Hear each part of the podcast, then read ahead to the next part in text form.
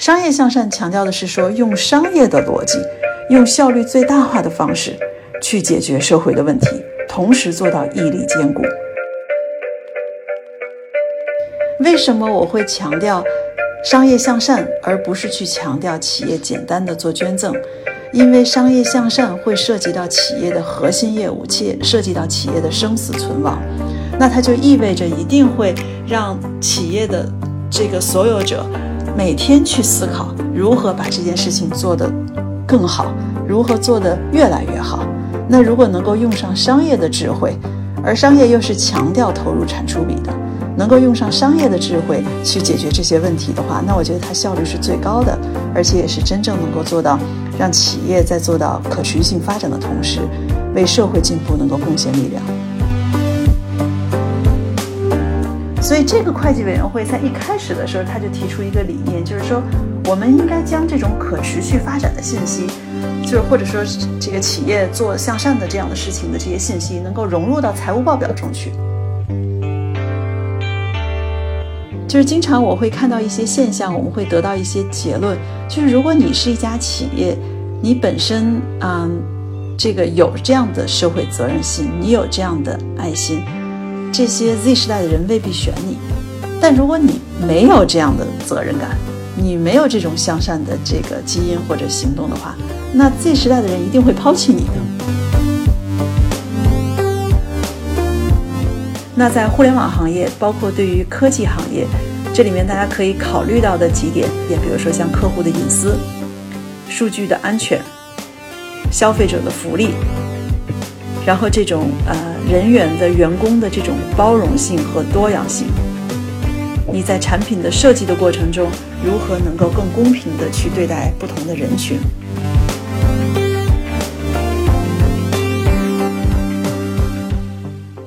大家好，欢迎收听二维码，这是一档严肃的科技评论播客，我是本期主播建飞。在过去两年里，科技向善和商业向善成为了商业界的热词。因为工作的关系，我之前也对这一领域有过一些研究。在大众舆论里，商业向善是一个道德问题，要求的是企业家良心发现；但在实操领域，商业向善其实是一门极深的学问。简单来说，在商业发展的数百年里，有无数的模型和公式可以衡量企业的商业增长。再不济，企业只要赚钱，就算得上是商业上成功的好企业。但如何衡量一个企业向善？怎么评估企业商业业务的社会正负向价值？在衡量出企业的社会维度之后，又如何激励企业放大自己的正向价值？在追求向善的时候，又怎么去平衡商业价值？以及最重要的，怎么去说服股东等等，这些都是具体而困难的问题，在国内外的商业界都还没有标准答案。所以本期的播客有点标题党哈，因为在介绍嘉宾之前，我其实就可以回答标题里这个问题了。商业向善靠的绝对不是，或者说不只是企业家的良心发现。一个善良的企业家也要有正确的方法，才能引导自己的企业在所在的行业向善。那究竟该怎么做呢？前段时间我们刚好注意到，国内知名的企业家教育机构长江商学院正在开设一门商业向善的相关课程。这门课程是从2016年开始的，在二零一八年的时候升级为了长江商学院的必修课，在二零二一年又加入了实践课程，要求每位学员在学完之后都要回到自己的企业中尝试一下向善的举措和新的模式。在过去几年里，已经有超过一千位的中国企业家学完了这门课程。长江商学院的学员都是平均身价上亿的老板或公司高管。这门商业向善课程对他们来说有什么价值？他们又是否认可商业向善这个理念？在他们做课程作业的时候，是否遇到了哪些困难？我们抱着好奇和求知的心态，对负责这门课程的老师、长江商学院社会创新与品牌研究中心主任朱瑞进行了一次访谈。本期播客就是这次访谈内容的剪辑，与我一同采访的还有我的同事刘金松。下面我们就开始进入到访谈环节。那朱瑞老师，您先跟大家打个招呼吧。好的，大家好，我是朱瑞，来自长江商学院，啊，我是市场营销学的教授，同时是我们社会创新与商业向善研究中心的主任。呃，您先跟大家做一下自我介绍吧。好呀，啊，我是呃。之前在读书的经历，从小学到大学，我都一直在国内读书嘛。九八年我出国读书，然后工作，呃，在学校做教授，一直是离开中国十五年。二零一三年的时候回到呃回到国内，加入长江商学院，一直到今天，所以在长江已经度过了啊八个年头。那我个人本身是研究啊市场营销，我是学消费者心理学的，所以到目前为止，其实我大部分的研究和这个教学都跟心理学是紧密相连的。呃，但是在回国之后，一三年之后，我开始对一个嗯崭新的话题开始感兴趣，就是涉及到社会创新和商业向善。那这个是我现在另外一个，也是让我觉得非常兴奋、非常啊这个充满呃动力和充满这种激情的一个研究方向。那您是最开始在二零一三年的时候是呃以什么样的契机去关注到了商业向善这个领域呢？对，二零一三年的时候，当时我们回国嘛，全家回国，带着孩子们就一起回来了。其实我当时回国的时候，我觉得我们是低估了呃回国面临的一些挑战。孩子们都很小，所以当时这个给孩子们选择学校，呃，包括当时二零一三年回来的时候，我不知道听众是不是记得，当时那个啊那一年这个北京的空气污染是非常厉害的。那我们刚从国外回来嘛，所以也是很不适应，所以这个就是对口罩，我当年真是对口罩做了无数的研究，然后包括后续去找到啊这个合适、干净、健康的地方去买到每天吃的东西、食材啊等等一系列的问题，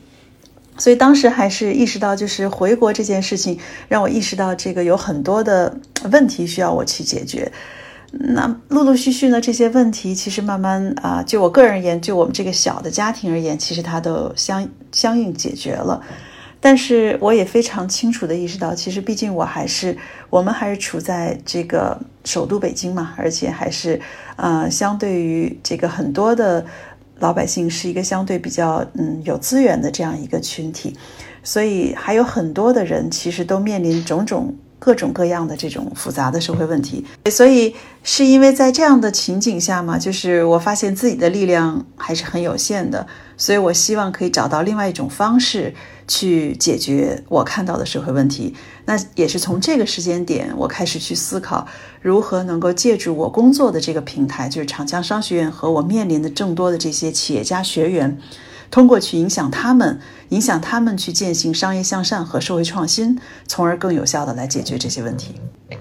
对，这个其实我觉得也是。呃，很多人比较好奇的一个点啊，就是大家谈到这个向善的时候，总是会把就是把它联想成一个个人的公益的，或者是非常伟大的、崇高的这么一个行动。然后，当它其实和商业组合在一起，成为一个词组的时候，很多人就已经开始不理解了，就甚至会有一些人有一些误解，就说，嗯，那你是不是要把这个？要把原本这个挺好的慈善或者是公益带到这个商业的这个领域里去，甚至有些人会用腐蚀这个词去说哈。那那么就是说，嗯，我们这个呃商业向善这个理念，它在比如说，尤其是像现在是在这个商学院的这样一个体系里面，它会呃怎样去设立这样一门课程？它的学习的一些模块是什么呢？OK。那那这里面是两个问题啊。那第一个问题是向善是不是可以跟商业结合起来？第二个问题是说我们如何去传递这样的理念，去引导这样的内容在商学院的教学体系中。那我先回答第一个问题，就是向善是不是可以跟商业同体并论，或者把它放在一起？呃，我觉得是完全可以的。事实上，我觉得商业本该向善。就是如果我们去考虑一个企业、一个商业的本质的话，那你去建一个企业，你去打造一个企业，你去做一个商业，它本身就应该是为了解决社会问题。如果它不是以解决社会问题为出发点的话，那这个商业它是不可能持续、不可能持久的。那从这个角度来讲，那本身商业就应该去向善。那为什么现在会有很多人会觉得商业向善把这两个词放在一起，甚至会有不合适或者是觉得这个不相匹配的这样的观念？是因为，嗯，可能是因为在这个经济发展的过程中，由于经济的快速发展，那不少的企业家他可能相对来说是比较短期势力为主，短期的利益为主，他关注的更多的是近期的利益。那在这个过程中，牺牲了很多其他利益相关方，包括环境啊，包括这个呃职员啊以及消费者的利益，所以导致了这种商业作恶的这种现象，或者商业在近期经济利益最大化的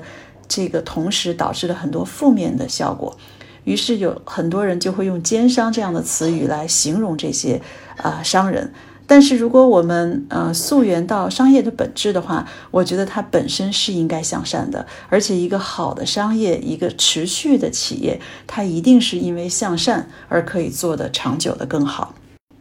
那这也是为什么我们希望大家能够。回归到商业的本质，希望大家能够回归到这个初心，能够意识到商业本该向善，而且我们强调的是这个“向”这个字，就是你要不断的去提升，回归到你的初心，不断的去提升，不断的去做到善的事情。那这样的理念，我们如何在商学院，嗯，这样一个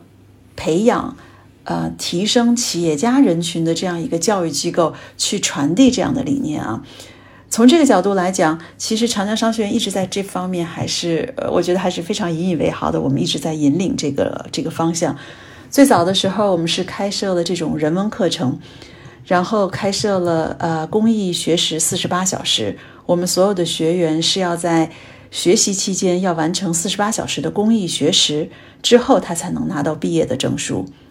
后来我们又开出了二零一六年的时候，我们又开出了。这个社会创新与商业向善的这个选修课程，选修课程到二零一八年的时候变成了必修课程，也就是每一个学员啊，EMBA 的学员都要去上这门课。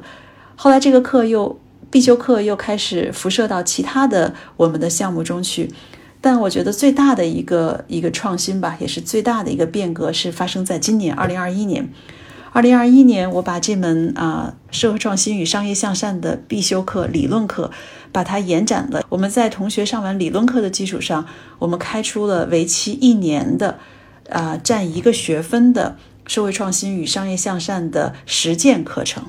那什么叫实践课程？就是我们要求每一位学员，这是一个必修课，就是每一个同学都要做这个作业。每一位学员要回到他自己的企业中去立项。立一个一年之内他可以去践行的商业向善的项目，那这个项目需要跟他的业务紧密相连。那在这个实践课程中，我们会有开题报告、有中期报告、有结课报告。我们会搭建导师团队，希望可以有这样的这种教育的创新，这种啊课程的创新，真正能够把我们传递的这个理念，能够让同学在他们各自的企业中去践行。那我觉得，如果能够践行，那它真的是不仅是商学院能够去践行向善的一个重要的一个展示吧，也是真正我们能够起到推动这种企业去为社会做出贡献的一种做法。对，那刚才朱老师也介绍了这个在商学院开开这么一个课程，而且推动这个学院去学员学员去实践啊。那就是他其实有些企业之前也会有一些，比如说啊捐钱呐，或者其他的一些慈善的一些行为。那你推动他们这个商业向善和他们之前做这个这个慈善这样行为是一个什么样的一个区别？我觉得企业去捐钱啊无可厚非，而且是件非常好的事儿。有不少企业都会在啊一些大灾大难的时候，或者是啊为某一个公益组织去捐款，我们通常称它为叫慈善行为去捐款。但我会觉得这样的行为，一般来讲是一个一次性的，或者是不需要太动脑筋的事情，呃，因为它不需要占据你企业一把手或者你的核心团队太多的脑力资源，我只需要把这钱给出去就是了。但也恰恰是因为它没有占据这些核心人员的脑力资源，那这件事情很可能并不是最有效的方法。什么意思？就是它跟企业的业务并不紧密相连，它不会让这些核心团队、让我们的员工每天去思考如何把这件事情做的效率最高。那商业向善强调的是什么？商业向善强调的是说，用商业的逻辑，用效率最大化的方式去解决社会的问题，同时做到毅力兼顾。换句话说，就是结合你自身的业务，然后看这些业务跟社会痛点有哪些交叉的地方。那在这些地方能够让多方利益达到最大化。我举个例子，你是一家钢铁厂，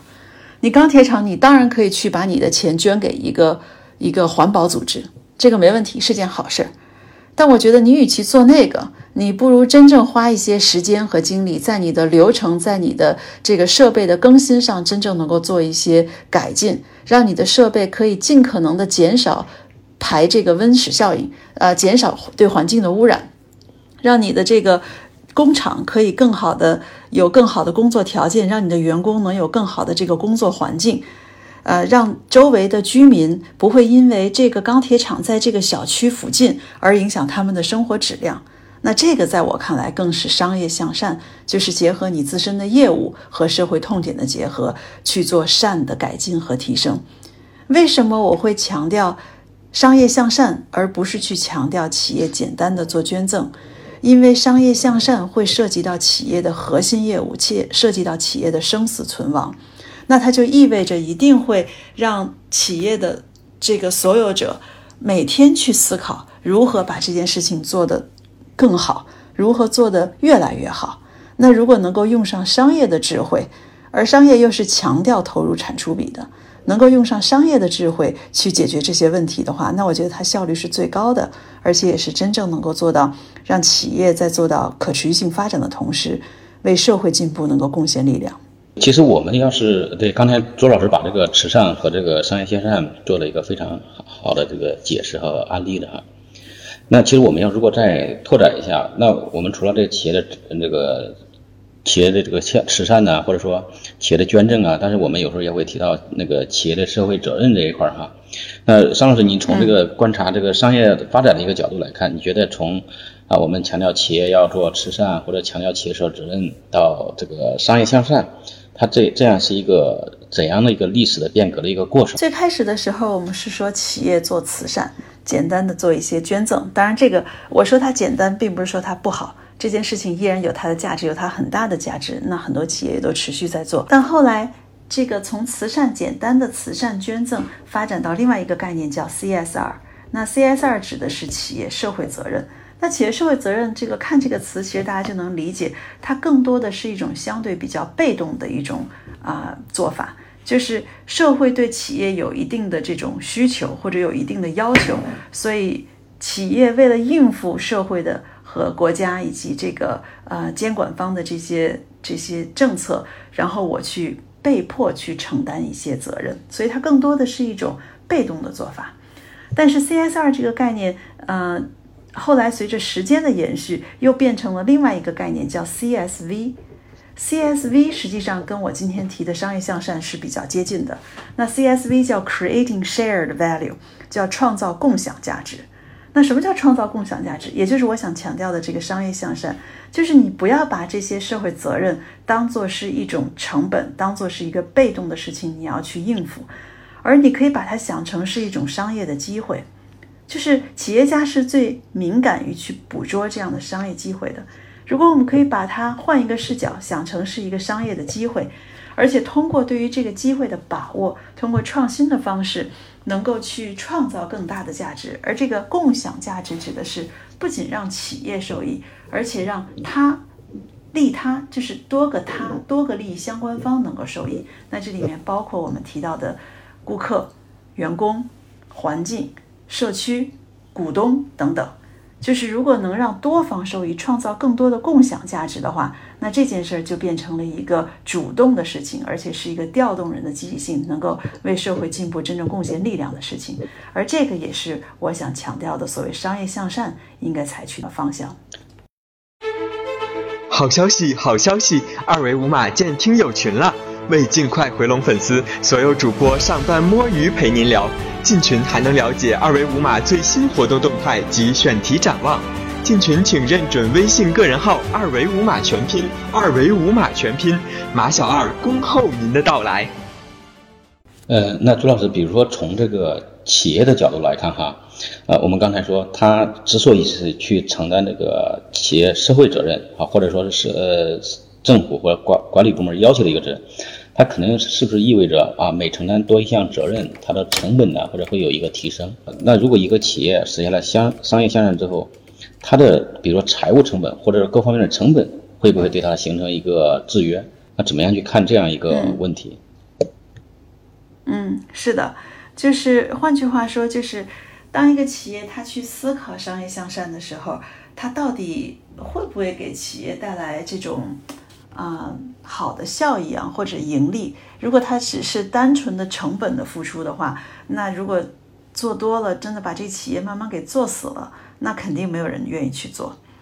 但是如果我们去观察这些百年的企业，或者如果我们去看近些年来关于对 ESG 啊、方面比较关注的这些企业，或者一些基金去关注 ESG 表现好的这些企业，我们往往会看到从中长期的角度，我们来评判这样的企业。当他去花一定的成本践行商业向善的时候，其实从中长期的角度，尤其是长期的角度，它是会给企业带来好处，而且这种好处不仅仅是经济上的利益，还有带来这种啊、品牌上的效益，包括这种社会以及消费者对你企业的认可和美誉度的增加。所以它的确是一个短期和长期的一个一个一个 trade off 啊，一个平衡。在近期看来，可能是一定的成本投入，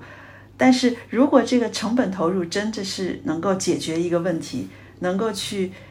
有利他的精神，能够让其他人能够受益的话，那达到这个目的，最终一定会带来一些企业的收益的。正好说这个企业案例这块儿，其实我们也是想问一个问题，就是说，呃，对企业来说，它怎么样在现有的一个商业的这个基础上，啊，去找到这个向善的一个方向？那朱老师可以结合你自己呃研究的一些案例来给我们这个做一个分享。没问题。我觉得这是一个挺好的一个问题，就是我们如何能够给企业去提供一个框架。如果我想商业向善，我到底往哪边去？我到底怎么做啊？到底往哪些维度上去思考？这里面呢，我想给大家提两个框架吧。第一个框架呢是这个现在非常流行的一个词语叫 ESG。ESG 是三个英文单词的第一个字母，分别代表环境、社会和公司治理。所以，其中一个理论框架，大家可以去思考的，就是我的企业如何在环境、社会是跟人相关的，以及公司治理这三个层面上去找到突破点，能够去做向善的提升。环境指的是说，如何能够减少对环境的破坏，对环境产生好的影响，比如说这个呃减排、节约用水，对废水废气的这个有效管理。另外一个维度指的是 S，是是是人，就是跟多个利益相关方相关的这些人群，我们如何能够去做提升，让他们的利益可以因为我们向善的行为而变得更好。那这里面相关方包括我们的员工，如何能够提高员工的福利，提高员工的这种成就感，如何能够为客户提供更好的产品，让客户的消费者的这种福利能够得到提升。保护消费者的隐私，社区如何能够因为我们的改进，能够让这个社区成为一个更好的一个生态环境？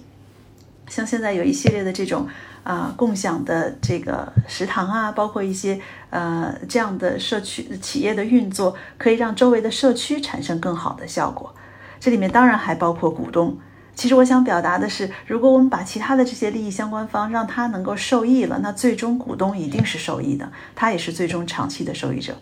那最后一个维度是 G，是公司治理。公司治理指的是说我如何能够在在治理结构上、董事会的设立、机制的透明等等这些维度上，做更加合规、严谨的提升，使得公司的治理能够更加完善，让这个企业可以更有效的发展。那这是第一个。这个理论的框架，大家可以思考如何在 ESG 方面上去做提升。我还想给大家介绍的另外一个，嗯，这个维度就是做商业向善的提升，也是我想提到的，就是作为一家企业，一方面我们是想我们自己如何能够做得更好，换句话说就是商业如何能更加向善。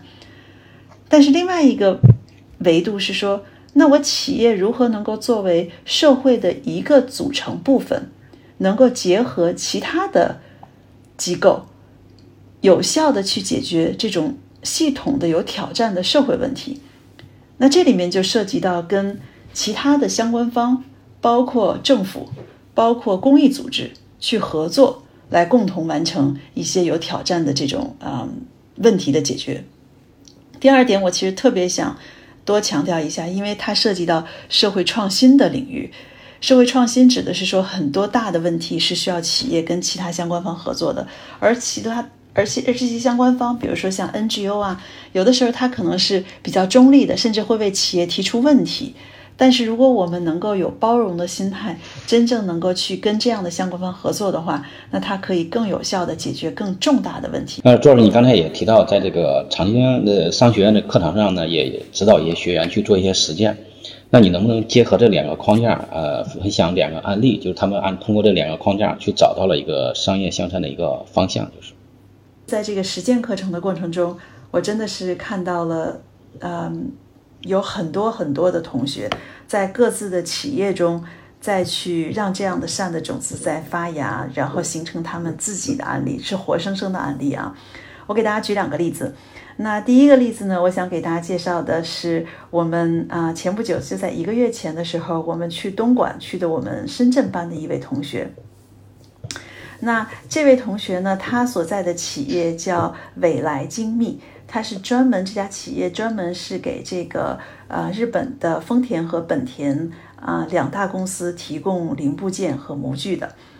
这家公司其实它是一个，因为跟日本的企业做合作嘛，它其实是一个呃非常严谨。而且做事情也很低调的，但是呃，在日本其实是非常有名的一家公司，在国内反而不是那么的名气大啊。在上了这个社会创新与商业向善的理论课之后呢，这个同学呢就特别的认真嘛，那他就觉得一定要去做一个好的项目。那回去之后，他定的这个项目呢，就是要实现他们这个工厂的无纸化运作。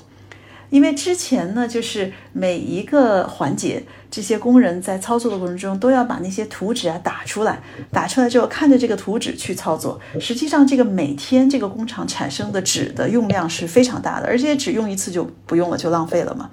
所以他就在想，我能不能把它变成一个无纸化的一个呃这个工厂？这样的话，既可以减少对环境的污染。而且呢，可以提高这个工作的效率。然后进行了几个月之后呢，效果还是非常的显著。在这个过程中呢，他们梳理了这个工作的流程，如何让这个整个呃生产线的环节变得更加自动化，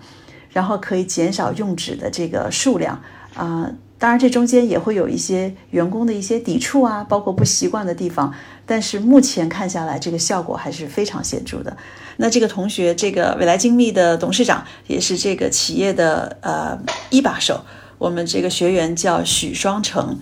他当时是全程带着我们去做参访嘛。然后这个人也是非常谦虚、非常低调的一个人。在整个介绍完这个无纸化的这个项目之后呢，就是大家都觉得很棒嘛，就是给他很多的赞美。但这个时候，双城说了一句话，让我觉得非常有意思。他就说：“他说，哎呀，其实我觉得就挺不好意思的，大家来参访我们这个项目啊，因为在我看来，就节约这点纸好像是一件挺小的事儿，没什么大不了的。节约这点成本，比起我整个这个公司一年的业务这个总量来说，是一个很小的比例。”所以他其实心里是有个纠结，就是我做的这件事儿是不是太小了？这个商业向上的项目太小了，不值一提。我觉得在这个点的时候，我们去参访的这些同学、学员，还有导师，还有我们项目组的小伙伴们，做了一番就是特别特别棒的分享和讨论。啊，这个时候呢，大家就提到了几点观点。第一点观点呢，就是说你看似这是一个小的点。但实际上，在为了梳理能够在哪些地方节约用纸的这个过程中，你把你整个这个工厂的这个工作流程的自动化做了一个铺垫，为将来整个工厂做全部的自自动化做了一个很好的一个准备。然后双城听着也觉得非常有道理啊，就虽然它是一个小的点，成本上和收益上看似没有那么大，但是对后续的改进其实是做了一个很大的铺垫。他就说：“他说，你知道吗？其实我特别纠结的一个话题是，就是我如何公司挣了钱之后，我怎么样能够有效的把这个利润分给我的员工，让他们真正能够被激励起来。在这一刻的时候，其实我是很激动的，因为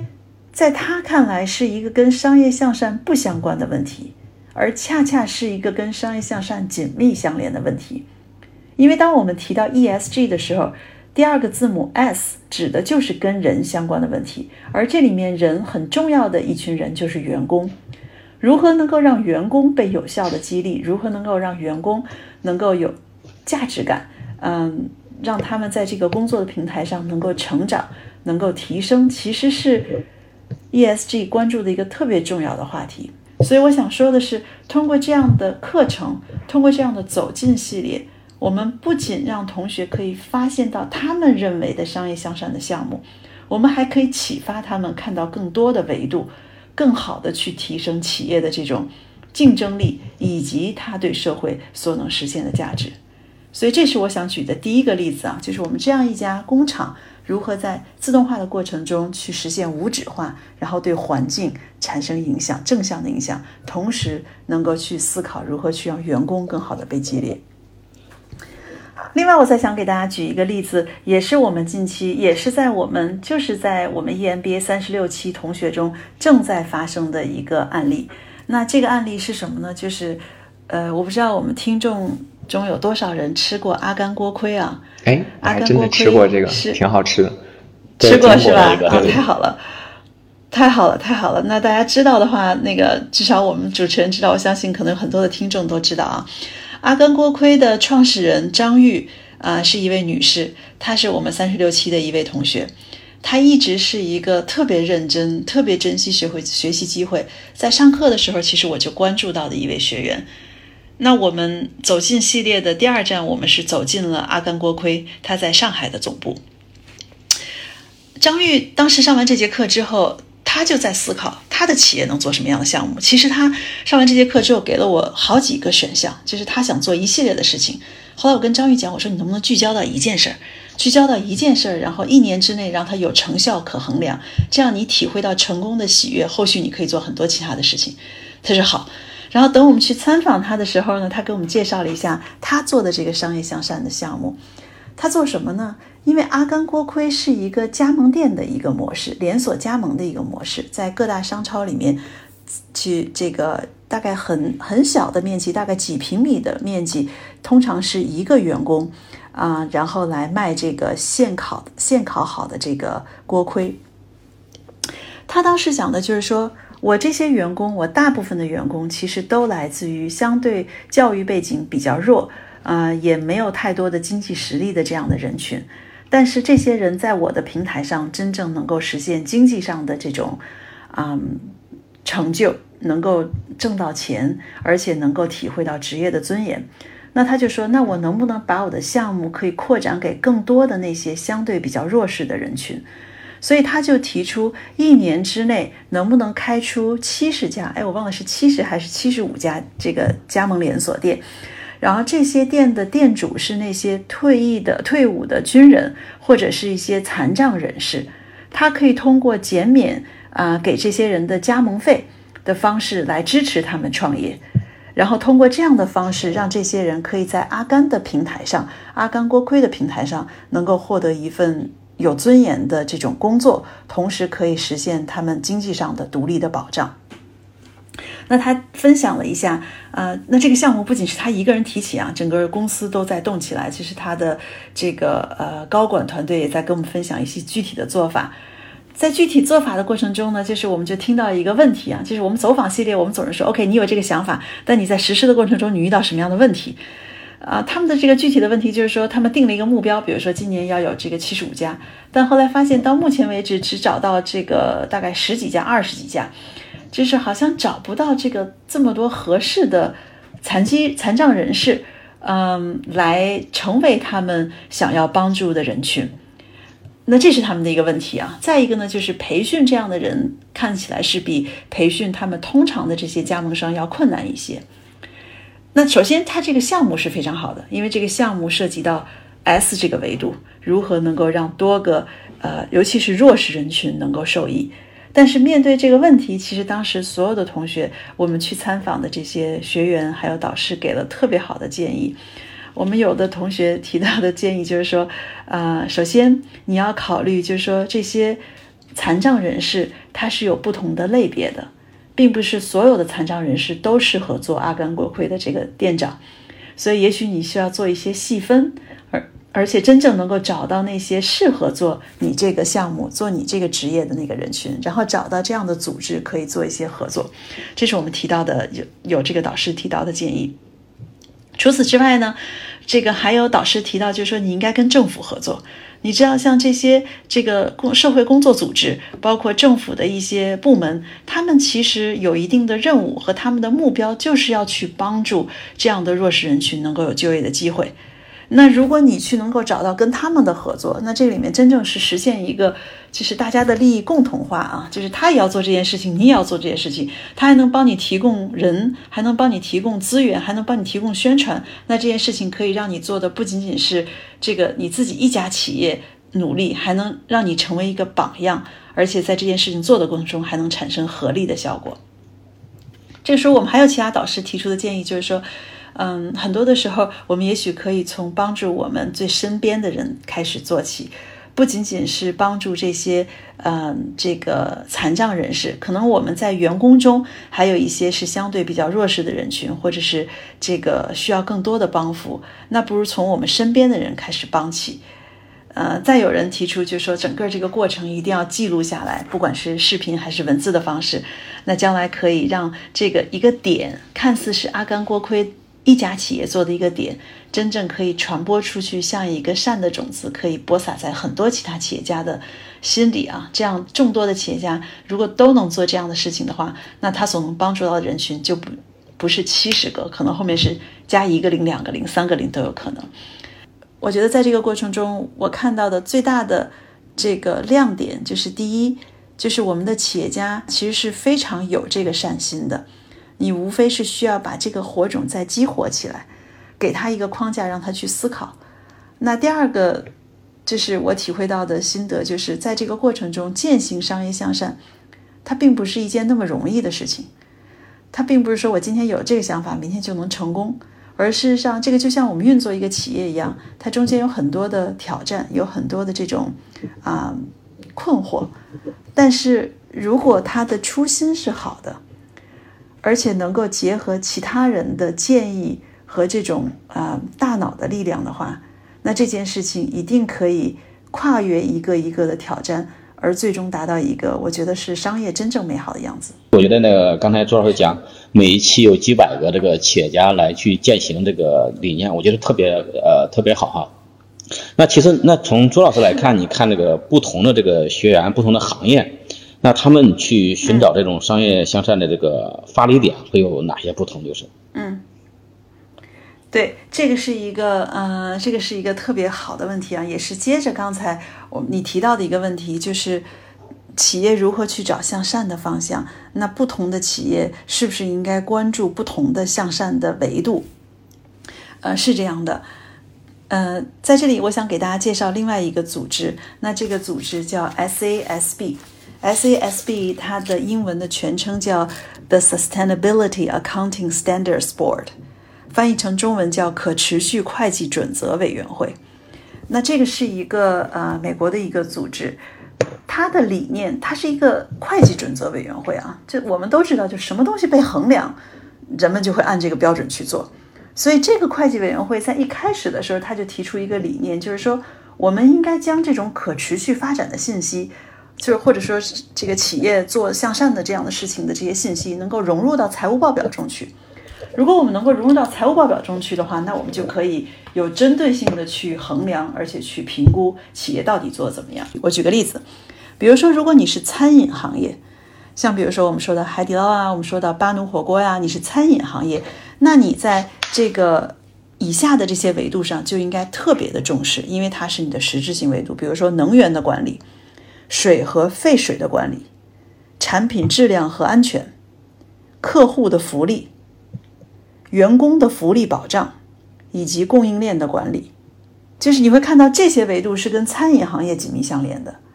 但另外，我再举一个行业，比如说我们举钢铁行业，它是一个这个重工业，对吧？它是一个制造型的一个行业。对于钢铁行业来说，它所关注的很多的维度，实质性维度都是跟环保相关的。比如说，这里面包括温室气体的排放、空气质量、能源管理、水废水的管理、危险品及这个废弃物的管理，同时他还关注员工的健康和供应链的管理。所以，这个机构想表达的是，针对不同的行业，你应该去关注对你这个行业而言有实质性的议题，在这些点上发力，这样可以让你事半功倍。朱老师，我我其实有一个问题啊，就是，呃，在现在这个舆论环境下，其实我们有很多人呼声说，让这个企业家也好，或者是资本也好，去承担一个道德责任。在您看来的话，整个商业向善的这个事情里面，嗯，道德的因素是占多少的呢？就是说，有多少企业家他是纯粹因为道德的因素驱动去做这件事情的？嗯，最近因为这个很多的呃信号啊、文件啊，这个关于共同富裕的讨论是非常多的嘛，包括呃也有很多媒体的解释。觉得企业家应该去更多的去捐钱，尤其是强调第三次分配啊，在道德的层面上能够做出更多的贡献。但是我还是看了一下这个这个嗯嗯官方的一些文件，就是这里面值得注意的一点是，呃，其实原文提出的是说，在高质量发展的前提下实现共同富裕。我觉得这句话很重要，就是他强调的是高质量发展的前提下实现共同富裕。就是我们谈到慈善捐赠，它属于第三次分配，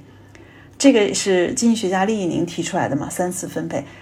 那第一次分配、第二次分配、第三次分配之所以有这个顺序，我觉得是有它的重要性或者它的这种轻重缓急而言的。就是第一次分配，在我看来依然是最重要的一次分配，就是我们要让市场机制发挥作用。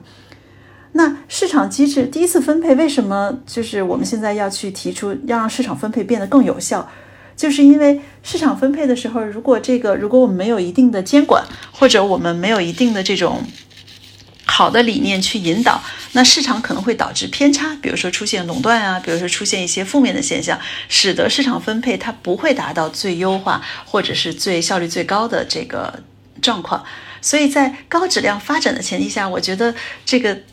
能够让第一次分配做的效率更高，实际上是我觉得解决这个问题的一个非常有效的方法，就是解决这种共同富裕或者解决贫富差距一个非常有效的方法。那如何能够做到高质量发展？我觉得商业向善、社会创新，我们提到的这个概念，以及我们在呃是企业家学院中所推的这个项目，实际上为的恰恰是。在第一次分配中，能够让它效果更好，让它能够分配的更公平，让它能够分配的更加这个合理。因为如果企业家真正能够去抱着这样使命的愿景，能够是以使命为这个嗯终点去运作他的企业的话，那他在运作的过程中，在市场机制的过程中，他也会更加考虑多方的利益相关者。让这个市场分配第一次分配能够更加的合理、更加的公平。那在这个基础上，第二次分配是通过税收的角度去做啊调整。那最后一次分配，第三次分配指的是在道德的范畴内，那企业家如果或者企业可以去做一些这种啊这种捐赠行为。但我想强调的是，捐赠行为当然好。但是我觉得，如果能把第一次分配，如果能够通过更加良善这种啊，更加嗯，怎么讲？就是在我看来，更加更加遵循商业本质的方式去运作商业，去践行商业向善，那它实际上可以让第一次分配达到更高的效率。那它可能是实现这种嗯。减缓贫富差距、共同富裕的一个非常有效的方式。对，就是我们是不是可以这样理解？就是其实，呃，第三次分配中的有一部分其实是可以帮助去改善第一分次分配中不公平的那些现象的。就包括，其实，在第一次分配的过程中，会有一些人觉得自己是不公平嘛？他可能会客观的因为一些原因导致他才在第一次分配中，呃，处于一个相对来说比较弱势的，呃。位置，然后我们可以通过第三次分配，比如说包括嗯捐款是其中的一种手段，然后那其实可能还有比如说我们捐技术方案或者是捐这种产业模式，然后实现实现就是说在第一次分配中让这些人他们能够自己就参与更充分的竞争和更公平的这个分配。哎，我我我想补充一下，哎，朱老师，我稍微补充一下哈，就我觉得好像刚才朱老师分享那个案例，那个阿甘锅盔那个就特别像哈，他就是他尽量把第一、第三次分配的这个份额或者说群体，尽量挪在第一次分配去解决。你比如说在阿甘锅盔这个案例里面是吧？但这个企业家捐钱去帮助这些人，但是他是属于第三次分配的范畴。但如果他拿出一些这个加盟的名额呀，说技术解决方案呢，来支持这些人，那其实他把这个问题提升到了第一次分配去解决问题，反而比第三次分配中去解决更有效率，而且这个对他们的这个持续我觉得你理解的特别对，对我觉得你理解特别对，这就是我想表达的，就是我觉得我们在推进的这件事情，实际上是可以让第一次分配做得更有效果，而且我觉得也是最大化的发挥企业家。商业才能，他们的这种创新头脑的一个最有效的方式，而且这些事儿是他们每天所思所想的。那我们下一个环节，其实我觉着需要呃，可以回到那个我们这门课的效果上，因为因为其实您也谈到最开始您关注这个领域，其实是因为从一三年回来的时候关注到说。呃，当时的这个国内还是有很多这个社会问题，就是社会价值相关的问题还没有得到解决的。嗯，那就是在您推这门课程的过程中，您觉着国内的企业家对这个理念的认可程度，呃，在一个什么水平上呢？我觉得是一个嗯，迅速的在往啊我想看到的方向发展的一个过程。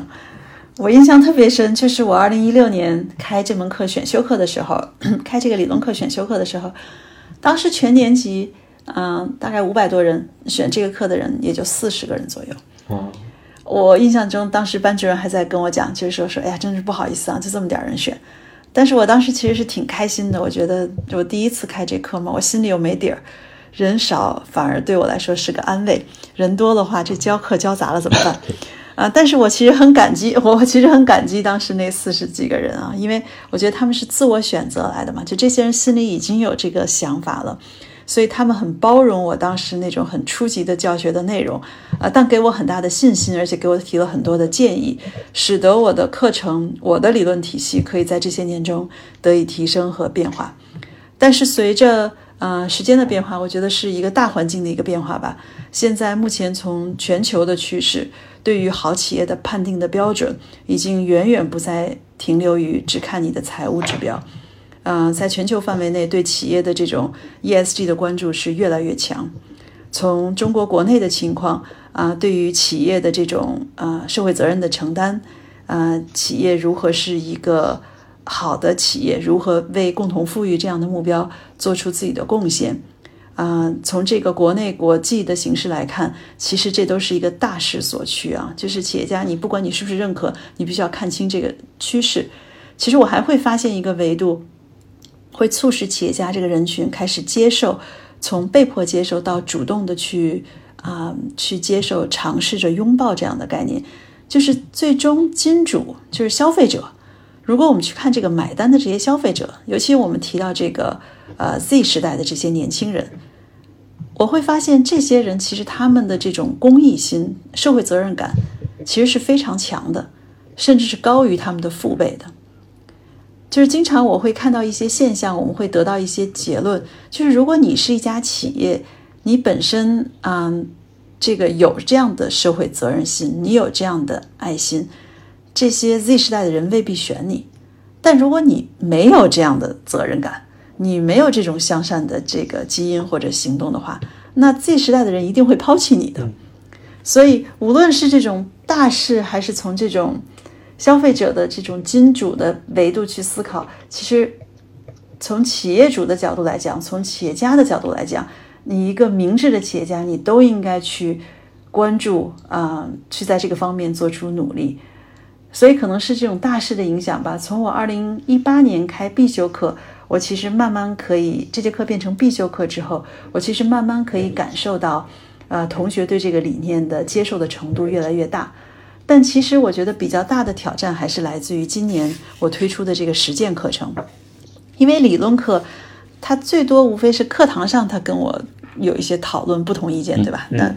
那课堂上嘛，都是纸上谈兵的事儿。但是今年就是之所以推出实践课，其实我还是下了很大的决心。从某种意义上讲，也是就无知者无畏，就是当时不知道这件事情它有多大的体量啊，就是它有多么的困难，在不知道的情况下，在没有估计充分的情况下就做了。估计现在让我重新想想，我是不是回头还会再做，可能是个问号啊。但真正做起来，就是想推动实践课程，是因为我觉得光停在教室里是不够的，我需要他们真的去做，而且需要去衡量他们去做。所以推出了这个实践课程，嗯，最开始的时候其实这个抵触还是蛮大的。这个抵触不仅仅来自于学员本身，因为学员会觉得这一个月上四天课已经挺累的一件事儿了，然后你现在又给我们额外加一个作业，又让我们还到企业中还要去践行，我回去还得跟我的员工去沟通，所以这个还是一门作业，还是必修课，还得交三次报告。就开始的这个，你可以想象，这个这个抵触情绪还是蛮大的。那另外一方面，这个困难也来自于我们内部的团队。从我们当时的这种啊运营团队，我们的班主任团队啊，包括我们的项目，嗯呃项目内部的人员，也在说，就说这个事儿从运营的角度来说非常的困难啊，就大家也不知道怎么去来做这样一个课程，呃。但在这个时候，其实我是非常感谢最早一波加入这个项目的我们核心的一些成员，不管是我们的 PM 也好，还是我们其他的一些啊 EMBA 的小伙伴们，就是我们就觉得这件事儿是对的啊，而且感谢长江商学院，就是特别支持这个项目，把它放在一个战略的位置，各个项目的负责人都加入进来，我们就是觉得这个好的理念一定要往下推，即使有一些障碍的话。我们相信，哪怕有百分之一、百分之五的这些同学的案例能够做起来，成为榜样，那星星之火可以燎原。所以今天是九月十四号，但其实这个项目真正开始的时间，也就是今年四月份。其实到现在为止不到半年啊，但是想想觉得好像已经过了很长的时间，因为中间我们迭代了很多次的内容，不管是课件还是我们的。对同学的这种要求，包括对他们的辅导，嗯，就是我们迭代了很多次内容，在这个迭代的过程中，包括我们设计的过程中，我们的确看到越来越多的同学开始接受这样的理念，而且它不仅仅是接受在嘴头上和头脑里，真正是践行到实践中去。就像我们刚才提到的这三个案例，还有很多我没有时间提到的案例。而且在这里面，我还发现一个特别有意思的现象，就是不仅我们学员自己开始动起来，开始受益这件事情，他们会愿意去讲这个内容，讲给周围的人，包括其他商学院的学生。而且我们的同事，我们内部的同事，包括尤其是我们的班主任团队啊、项目组的成员，还有长江内部的同事，会因为这个项目，大家会产生凝聚力，就是大家非常愿意为这个项目去做事情，而且大家会觉得。嗯，就是好像因为这个项目，使得他们真正体会到了这个作为一名老师的这种价值和这种职业的尊严。这个也是让我觉得非常受鼓舞的一件事情啊。还有另外一个维度，也是我之前其实没有太想到的，就是我们的导师团队。我之前搭建这个导师团队，里面有我们长江之前的早期的优秀校友，还有非常江的一些成功的企业家，认同这样的理念。就是我把他们邀请来做我们的导师，来辅导学员做这个项目。开始我觉得他们是导师嘛，你更多的是帮我来帮助学员。但实际上我发现导师进步的速度比学员还快。就我们导师这个群里，就是嗯，经常会有一些非常有价值的讨论。而且我们很多的导师已经在去自己的企业中践行他们的商业向善的项目。所以我们下一步会做我们导师团队的运营和导师的走访系列，就是。它是一个小的一个起点，可能就像我刚才提到的那个双城的那个未来精密那个节约用纸那个案例啊，可能起点是一个特别小的一个点啊，但是可能是因为它这个方向是对的，这个种子是好的，所以它延展出来很多后续的这种溢出效应，呃，是让我觉得嗯，也是最欣慰的一点吧。嗯，对，呃。对我还有一个问题啊，就是，那就是您谈到，其实在这个整个过程中，也还是稍稍有一些阻力的。那比如说，就是如果我要是，我就是一个对这个企业，对呃，我就是一个对这个理念不是特别感冒的企业家，嗯，就是一个带恶人。然后您现在会怎么去说服我去听您的这个课，或者是就是学习这个理念？嗯，在这儿其实我要特别感谢一个人啊，我要感谢我们长江商学院的另外一位教授，叫范新宇教授啊，他是我们经济系的一个很年轻的一位教授，但是特别的聪明啊，而且也是啊跟我有很多的交流，对我帮助很大。他在我这个课程中，他给我提了一个特别好的一个建议。他说：“你一定要在你的课程中加入一个内容，去讲经济学里非常重要的一个理论，叫激励相容理论。”嗯，什么叫激励相容？激励相容用最普通的话解释，就是让每个人基于他自私自利的动机，能够做出你所希望他所做的选择。我以前经常想的是说，OK。我觉得这件事儿有意义，我要说服你，我一定就是说这个要让你来做。而且如果你不做的话呢，那算了，反正我自己要做。但是心宇给我的建议就是说，你你还是要去追求你心中的信念，做这个好的事情。但是你要用一种别人愿意加入你的方式来做。我举个例子啊，在我课程中，很多同学他可能在早期的时候，他可能的确是比较被动的，甚至是比较抵触的。他觉得我为什么要做这件事情，对吧？对我来说完全是不利的。嗯，那后来我们就想到一个方法，就是也许我不应该去强迫他百分之百的人都要做这个项目，或者是项目都要做到什么样的份儿上。我做到的一个方式就是我去挖掘那百分之十的榜样，然后我让这些榜样。能够展示出来，就是你看着你同桌这个同学今年的企业做什么规模，后来他因为做了这样的事情，他们企业发生了什么样的变化，他自己的精神状态发生了什么变化，他员工发生了什么样的变化，然后你让这些人去说话，他已经不是我朱瑞在说了，他是你边上的同桌的同学在说，这个时候这个同学就会想了，就是。我也想成那样的，对吧？就是不管怎么样，我希望我的员工也是天天像打了鸡血一样。我希望我也能每天早上起来觉得很兴奋做这件事情。我希望我的企业也能不仅挣钱，而且被人尊重。那他这个时候就有激励相融了。他有这样的意愿的时候，他就会主动来去思考我还能做什么。他会主动来找我，就是我们该怎么做。所以现在我们做的一件事情，就是我这课上我特别鼓励大家抄作业。就其他的课上，你很少听老师说，OK，我们鼓励同学抄作业。我这课上我会明确说，我鼓励大家抄作业。你去抄别的企业做了什么事情，如果他能帮到你，让你的企业受益，那大家都这么做，不就达到我想达到的目的了吗？那众多的中国的企业能够践行商业向善，能够去社会创新，那中国的商业环境会是一个，呃，翻天覆地的一个变化。对，我想分享的就是，就即便你是一个没有。这样想法的人，或者你不认可这个商业向善这样理念的人也没有关系，因为经济学告诉我，只要我能够把机制设立的好，能够设立一套激励相容的机制，那大家都会在这中间动起来。那我希望的是，最开始的时候你是出于自私自利的目的来做这件事情，但做的过程中到结尾的时候，你还能可以得到这种道德上的提升，或者你精神上的提升。嗯，那当然是最好的结果了。其实，在这个还有很多这个企业在这个在在探索这样的方向哈。那我们如果做一个这个总结，比如说，呃，当一个企业开始践行这个商商业向善的理念的时候，是吧？它从这个短期、中期、长期三个维度啊，会带来什么样的影响？嗯，这个就像我刚才分享到的，我觉得长期应该是给企业会带来好处的啊。到至于是多长？啊，那这个可能因行业而变，因企业而变。那在短期的时候，有可能它会是一定的投入，嗯，但是如果我们可以把激励机制设计的好，其实我觉得它如果能够让多方尽快的加入的话，其实这个过程可以还是长期产生非常好的效果的。我最近刚刚看了一篇文章，是《哈佛商业评论》二零二一年九月份这个最新的这个啊这个这期杂志啊，里面提到的一个数字。讲的是二零二零年，在全球范围内，百分之八十的关注 ESG 的这个基金，他们的呃业绩实际上是高于同类的基金的。那实际上，我们现在有越来越多的这样的数据来证明，从长期的角度，这件事儿是会带来好处的。就是越关注社会价值的企业，它其实自身的商业